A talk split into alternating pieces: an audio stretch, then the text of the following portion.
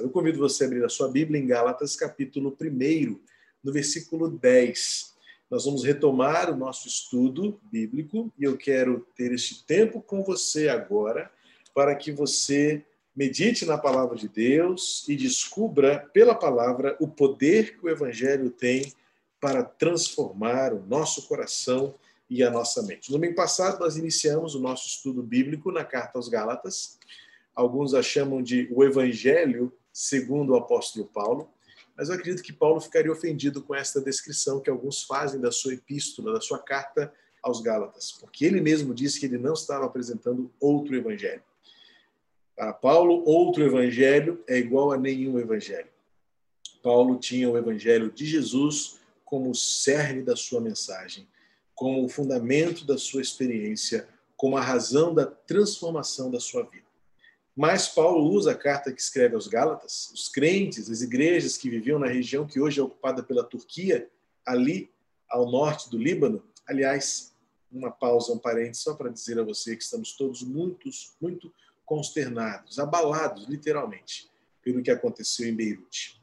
As notícias são ainda contraditórias, não há muita certeza do que causou, quais foram as razões, se há alguma outra motivação mas devemos orar, porque o Líbano é, de toda aquela região do Oriente Médio, o país mais aberto ao evangelho, ao cristianismo, ainda que haja muitas pressões e muita tensão no âmbito da religiosidade islâmica, por conta das várias facetas, dos vários partidos, das várias ideologias dentro do próprio islamismo, radicais, moderados. Né? Ali atua o chamado Hezbollah, que tem apoio da Síria, também outros países que são opositores ao regime de governo de Israel e do povo Israel, Líbano acaba sendo um ponto de muita atenção, até mesmo porque ele é um, um país aberto ao cristianismo eh, e muitas pessoas foram atingidas. Você tem acompanhado, mais de 300 mil moradias foram alcançadas, os números ultrapassam centenas de vidas de morte. E hoje, domingo, passou com um dia de muitos conflitos justamente por, por essas tensões. Na sexta-feira aconteceria o julgamento, nem, nem me atualizei se aconteceu ou não, mas haveria um julgamento de um líder muito importante nessa linha radical xiita é, do islamismo, e inclusive especulou-se que essa poderia ser uma razão da explosão, mas está tudo muito no ar. Mas eu quero convocar você, irmão, irmã, Igreja do Meia, a orarmos pelos nossos irmãos ali no Líbano. Temos nossos missionários, pessoas muito queridas nossas, que atuam no Líbano, levando o evangelho de Jesus àquele país. Graças a Deus, os nossos missionários estão guardados, não, nenhum dano é, atingiu. Eu fico sempre pensando que é, dos males ainda foi o menor. Pode acreditar. Porque se você pensar de forma geográfica, como a explosão aconteceu no porto, imagine uma, um círculo né, feito por aquela explosão, é, se o círculo indo de um lado para dentro do continente. Atingiu 300 mil residências. Imagina se essa explosão tivesse sido no centro da cidade, com todo o raio, né, ou todo o perímetro alcançado por aquela explosão, seria pelo menos algo em torno de um milhão de residências atingidas é, por aquela explosão. Então, ainda assim, com uma gravidade tão grande, poderia ter sido pior se a explosão não fosse na costa, se metade daquele, daquele raio né, de atuação da explosão, daquele círculo que se formou, aquele cogumelo assustador, não atingisse o oceano ou o mar, o mar vermelho, né, o mar Mediterrâneo, desculpa, o mar Mediterrâneo, alcançasse, na verdade, todo o continente. Mas mesmo assim, uma situação terrível. As cenas, as imagens são assustadoras. Ao norte do Líbano fica a Turquia, que era a região que designada no Novo Testamento como a Galácia. E lá estavam os cristãos. Desde aquela época, os cristãos espalhados pelo mundo. E Paulo escreve a eles porque eles estavam sendo ameaçados por uma heresia. Eles estavam ameaçados por, um, por uma mensagem que colocava em risco, colocava em xeque a pureza do evangelho suficiente de Jesus Cristo. Então, Paulo escreve a eles dizendo: existe um só evangelho e o evangelho da graça, o evangelho da liberdade, o evangelho da alegria, o evangelho do serviço. não o evangelho da culpa, não o evangelho da escravidão, não é o evangelho das algemas. Paulo então escreve cartas, a carta aos Gálatas para reafirmar que existe um só evangelho, o evangelho de Jesus. Na semana passada nós introduzimos o texto, está no nosso canal do YouTube, a mensagem do domingo passado, bem como nos nossos canais de streaming, de podcast, Spotify, o Google Podcast e o Deezer são as nossas três plataformas. Procura ali, temos todas as mensagens intituladas, organizadas por data. É uma boa ferramenta também para você compartilhar a palavra de Deus, levar com você no seu dispositivo de, de podcast para você ouvir e ouvir novamente quantas tantas vezes quantas forem necessárias. E hoje nós vamos continuar a partir do versículo 10. Olha, quero chamar a sua atenção para o fato de que a gente costuma ler a Bíblia, né? Por sessões, como os editores fizeram. A gente precisa aprender a ler a Bíblia seguindo a sequência lógica que os textos possuem. Por isso que eu parei no versículo 9 e hoje vamos começar no versículo 10, ainda que, provavelmente nas suas Bíblias, é, primeiro trecho aí vá do versículo 1 ao 5 e depois do 6 ao 10. É porque as ideias não estão linkadas ou não estão conectadas apenas nesses blocos. Vamos ler o texto? Gálatas capítulo 1, versículo 10 ao versículo 24, ou seja, vamos finalizar hoje o capítulo é, primeiro de Gálatas é, 10. Diz assim: Por acaso eu procuro agora o favor das pessoas ou o favor de Deus? Eu procuro agradar pessoas. Se ainda estivesse procurando agradar pessoas, eu não seria servo de Cristo. Mas informo a vocês, irmãos, que o evangelho por mim anunciado não é mensagem humana porque eu não o recebi de um ser humano algum. Nem me foi ensinado, mas eu recebi mediante revelação de Jesus Cristo. Porque vocês ouviram qual foi, no passado, o meu modo de agir no judaísmo. Como, de forma violenta, eu perseguia a igreja de Deus e procurava destruí-la. E na minha nação, quando o judaísmo levava vantagem sobre muitos da minha idade, sendo extremamente zeloso das tradições dos meus pais. Mas, quando Deus, que me separou antes de eu nascer e me chamou pela sua graça, achou por bem revelar seu filho em mim, para que eu pregasse entre os gentios, não fui imediatamente consultar outras pessoas, nem fui a Jerusalém para me encontrar com os que já eram apóstolos antes de mim, mas fui para as regiões da Arábia e voltei outra vez para Damasco. Passados três anos, fui a Jerusalém para me encontrar com Cefas, que é, é Pedro e fiquei 15 dias com ele, e não vi outro dos apóstolos, a não ser Tiago, o irmão de, do Senhor. Ora, a respeito do que estou escrevendo a vocês, afirmo diante de Deus que não estou mentindo. Depois fui para as regiões da Síria e da Cilícia, e eu não era conhecido pessoalmente pelas igrejas da Judéia que estão em Cristo. Ouviam somente dizer: aquele que antes nos perseguia agora prega a fé que no passado procurava destruir e glorificavam a Deus a meu respeito. Somente em alguns momentos o apóstolo Paulo usa as suas cartas para defender a sua autoridade apostólica. Nesta carta aos Gálatas, e de forma muito mais contundente, até mais longa, ele o faz quando escreve a segunda carta aos Coríntios. É nesta mesma carta aos Gálatas que Paulo, no finalzinho, vai dizer que ninguém me importune mais. Paulo estava meio que de paciência cheia com aquelas pessoas que estavam colocando em dúvida a sua vida, a sua autoridade apostólica, a sua conversão e, principalmente, a pureza da sua mensagem à luz daquilo, daquilo que ele havia recebido de Jesus Cristo.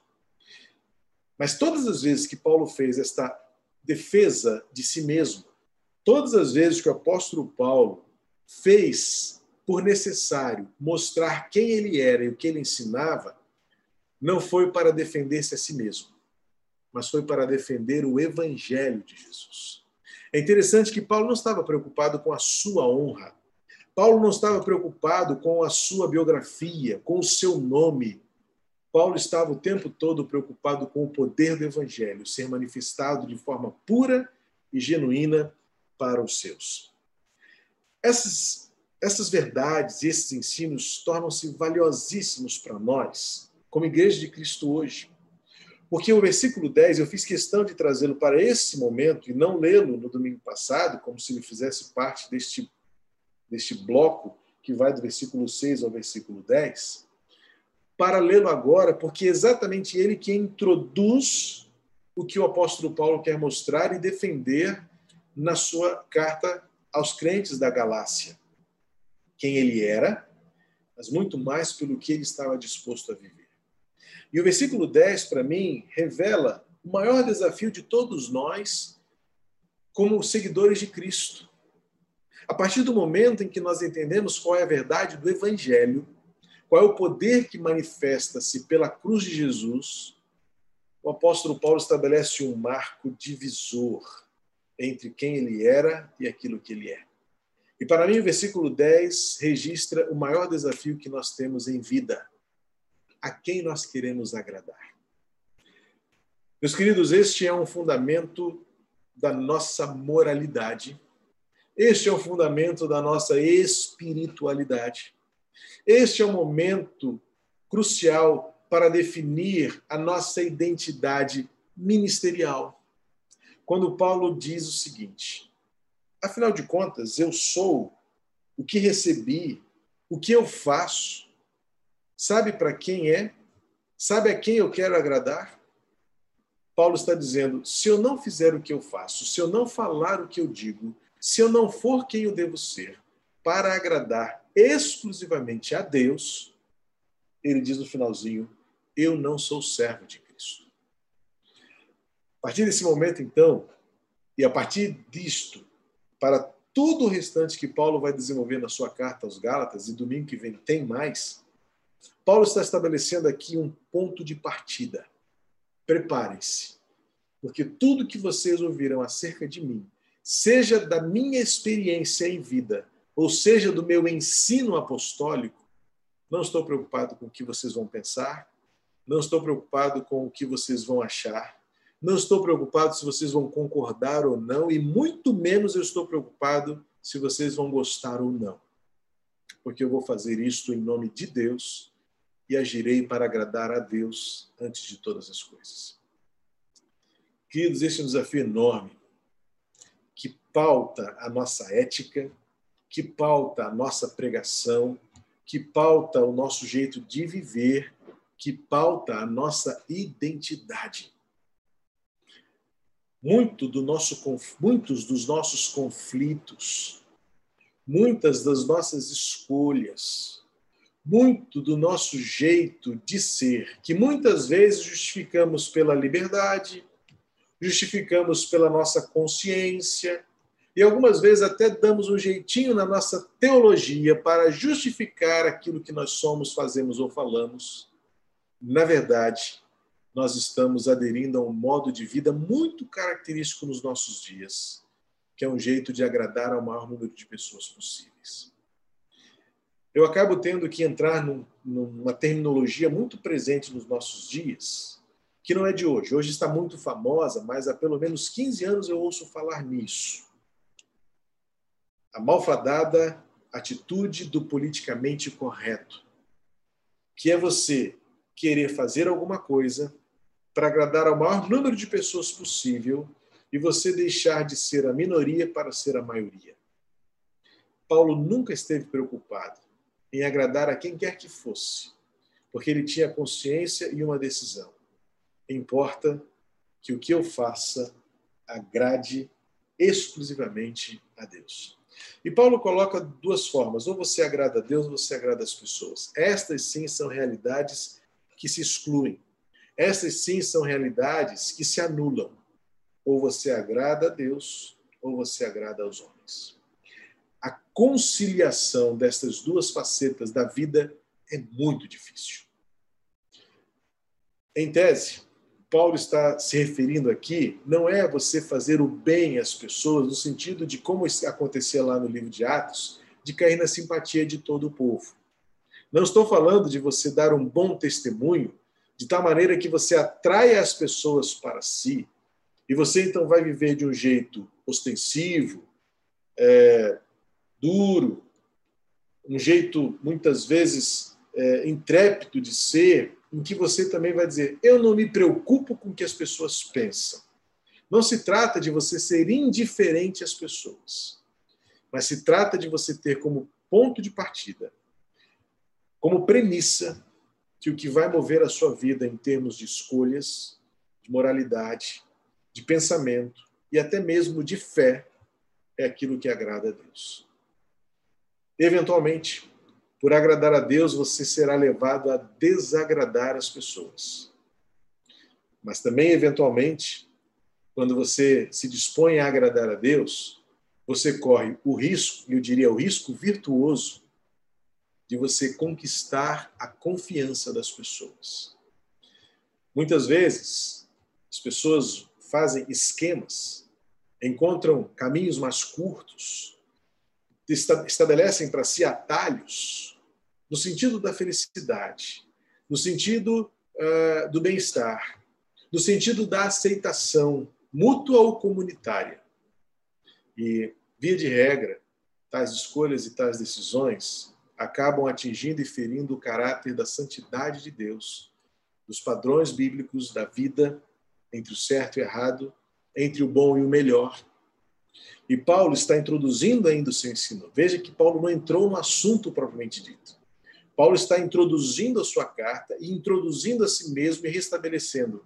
Eu quero que vocês saibam a partir de agora que eu não fui chamado por homens, não fui estabelecido como apóstolos por nenhum de vocês, e muito menos estou aqui para agradar a vocês. Paulo usa em uma outra carta, quando ele escreve a Timóteo, sobre agradar aos intestinos desta geração, ou seja, aos prazeres mais profundos de você ser bem conhecido, bem famoso, bem famoso, bem aceito, mas viver indiferente àquilo que Deus quer, a quem Deus é e ao propósito dele para a sua vida.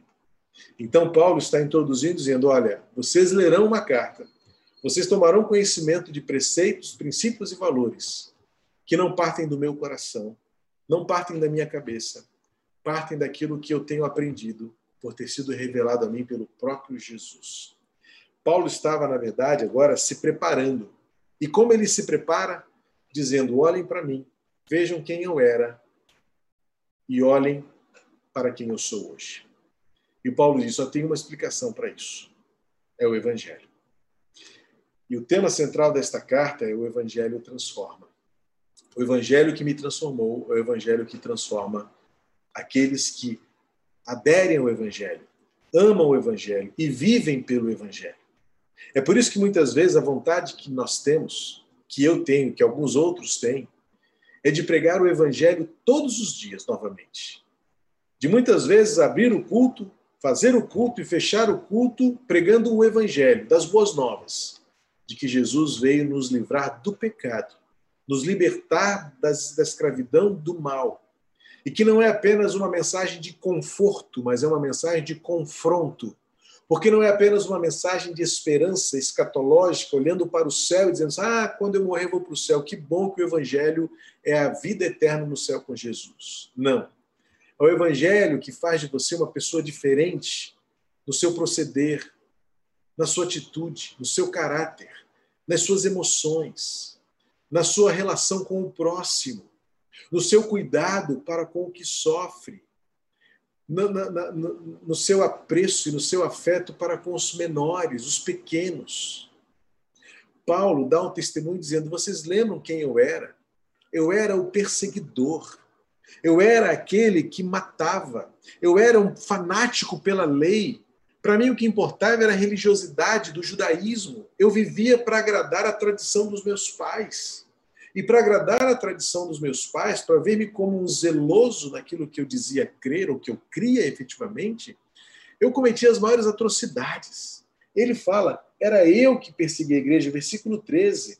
Eu era, por zelo, aquele que de forma violenta perseguia a igreja.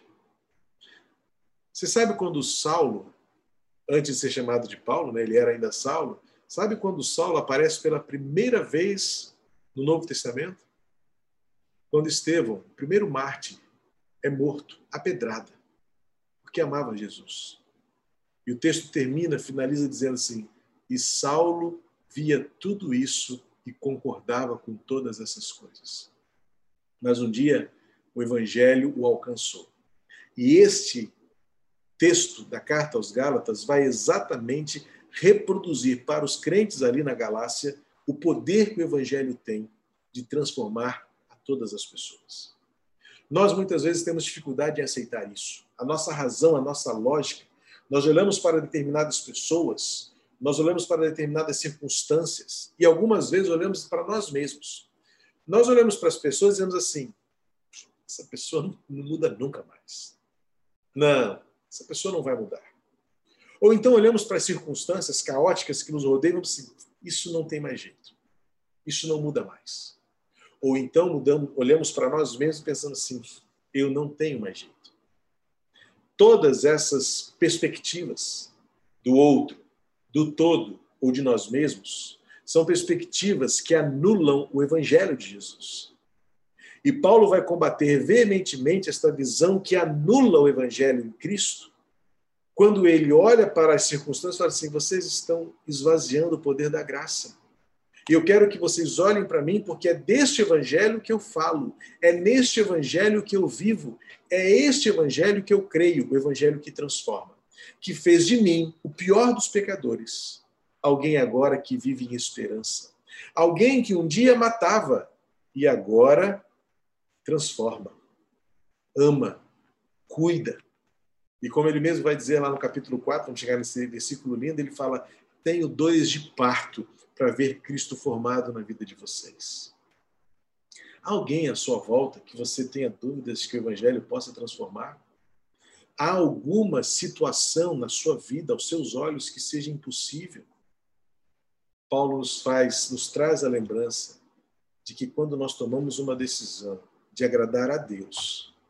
Não há nada que impeça o agir de Deus de maneira que limite o poder de Deus para transformar pessoas, circunstâncias ou corações. Paulo passa a listar aqui, se você observou bem o texto, Paulo alista lugares onde ele foi para justificar o seguinte: o evangelho que eu ensino não me foi passado por pessoas. Eu não aprendi isso numa faculdade, eu não aprendi isso num seminário. Eu aprendi isso diretamente de Jesus Cristo. E ele agora vai mostrar que ele poderia ter recebido várias influências, mas faz questão de dizer assim: nem Pedro, que foi o apóstolo que viveu com Jesus, me ensinou tudo aquilo que eu sei hoje sobre o Evangelho. Tudo que eu sei acerca do Evangelho foi me ensinado vivendo, experimentando e olhando para mim mesmo como que a carta viva, como ele escreve aos Coríntios, o que Cristo fez por mim, o que Cristo fez em mim há algum detalhe importante aqui. Sabe quando Paulo fala lá, escreve no versículo 20 e 1, ele fala assim: Depois fui para as regiões da Síria e da Cilícia. Sabe que região é essa? Tarso. Diz alguma coisa para você? A gente conhece como Paulo, Paulo de Tarso. Eu fico imaginando, antes de Paulo começar o seu ministério, ele faz questão de assim: sabe onde eu fui? Eu fui para os meus. Eu fui para os meus amigos de infância. Eu fui para os meus familiares. Eu precisava que eles fossem os primeiros a verem que o que Deus fez comigo é poderoso demais. Eu fico imaginando aquelas pessoas olhando para Paulo com deboche. Ah, Paulo, quer enganar quem? Paulo, você quer dizer quem? Você era o cara que defendia tudo, com todas as forças, com todo o zelo, agora você vem dizer que tudo aquilo era furada? Vem falar agora de uma graça? Mas Paulo foi lá. Eu fico imaginando o risco que Paulo correu correu de ser banido, abandonado, talvez até açoitado. Ele não fala disso em detalhes. Mas eu fico pensando na, na possibilidade de Paulo voltar à sua família, voltar aos seus amigos de infância, voltar no seu passado para revisitar e dizer assim: lembram quem eu era? Vejam agora quem eu sou. Eu fico imaginando também uma outra cena muito curiosa. Paulo vai dizer no versículo 20, 23 né, o, que ele, o que ele ouvia dizer. Ele fala assim: olha, ouviam somente dizer: aquele que antes perseguia, agora prega a fé. Se você fosse um cristão daquelas igrejas antigas, pode imaginar o que seria? Eu não vou citar nome nenhum, mas pense em alguém muito complicado dos dias de hoje. Pense em alguém muito ruim. Vamos ser mais pragmáticos. Pensa que de repente a gente recebe aqui no nosso culto alguém que você sabe figurou na manchete dos jornais como líder do Estado Islâmico E agora ele entra aqui e fala assim, não, agora eu sou crente em Jesus. Alguns de nós vão desconfiar. Alguns de nós teremos pés atrás. O mundo está tão ruim, né? A gente está sendo ameaçado o tempo todo por notícias falsas, por perfis falsos. A gente não sabe com quem está conversando do outro lado, se aquela pessoa é verdadeira, se ela existe mesmo ou não. A gente não sabe se quem está do outro lado da, da câmera é quem diz ser. Essa semana eu estava conversando com meu amigo, pastor Anderson Barreto, nosso querido pastor Anderson, e ele falou: a gente vive um mundo tão estético, tão falso diante das redes sociais, em que se o evangelho fosse reeditado hoje, talvez Jesus dissesse, ao invés de dizer o que sua mão direita faça, a esquerda não veja, poderia ser reeditado dizendo assim: a selfie que sua mão direita faz, a esquerda não apareça. Porque é um mundo tão, tão falsificável. E fique imaginando na época de Paulo, quando aquelas primeiras igrejas recebiam a notícia: olha, Saulo, Salmo, o Saulo, Paulo que história é essa? Ele matava todo mundo, está aqui agora dizendo que é nosso irmão em Cristo. Mas Paulo ia, e essa notícia correu rapidamente. Aquele que perseguia, hoje prega a fé. O Evangelho transforma, amados. E a igreja precisa viver o entusiasmo e expectativa de que o Evangelho transforma vidas. E por último, ele vai dizer finalmente assim: e glorificavam a Deus a meu respeito. Paulo vai agora começar a falar sobre o seu ensinamento do Evangelho, o Evangelho de Jesus. Mas ele não quer começar isto sem antes falar de si mesmo, dizendo: as pessoas olham para o que Deus fez por mim, as pessoas olham para quem eu sou e glorificam a Deus. Nós temos um papel, nós temos uma responsabilidade em nossa geração: viver de modo que os outros glorifiquem a Deus pelo que veem em nós. Que Deus abençoe você. Que Deus abençoe a minha vida e a sua vida, para que por meio de nós, como foi com o apóstolo Paulo, o mundo e a nossa geração saiba que o evangelho continua transformando pessoas e circunstâncias. O evangelho é o poder que muda o mundo. O evangelho é a mensagem mais poderosa que já existiu. Vamos viver com fé? Eu pedi à nossa equipe para deixar novamente o nosso coro madrigal encerrar o culto desta noite e nós vamos ouvir esta linda canção que o Madrigal preparou. Os nossos coros têm feito mosaicos tão lindos, né? E o, e o Madrigal vai nos edificar mais uma vez com o hino Um Andar de Fé. Que eu e você andemos em fé, para que, como apóstolo Paulo, vivamos para agradar a Deus e não aos homens. Possamos viver de um modo que todos saibam que o Evangelho continua transformando e isso sirva para a glória de Deus.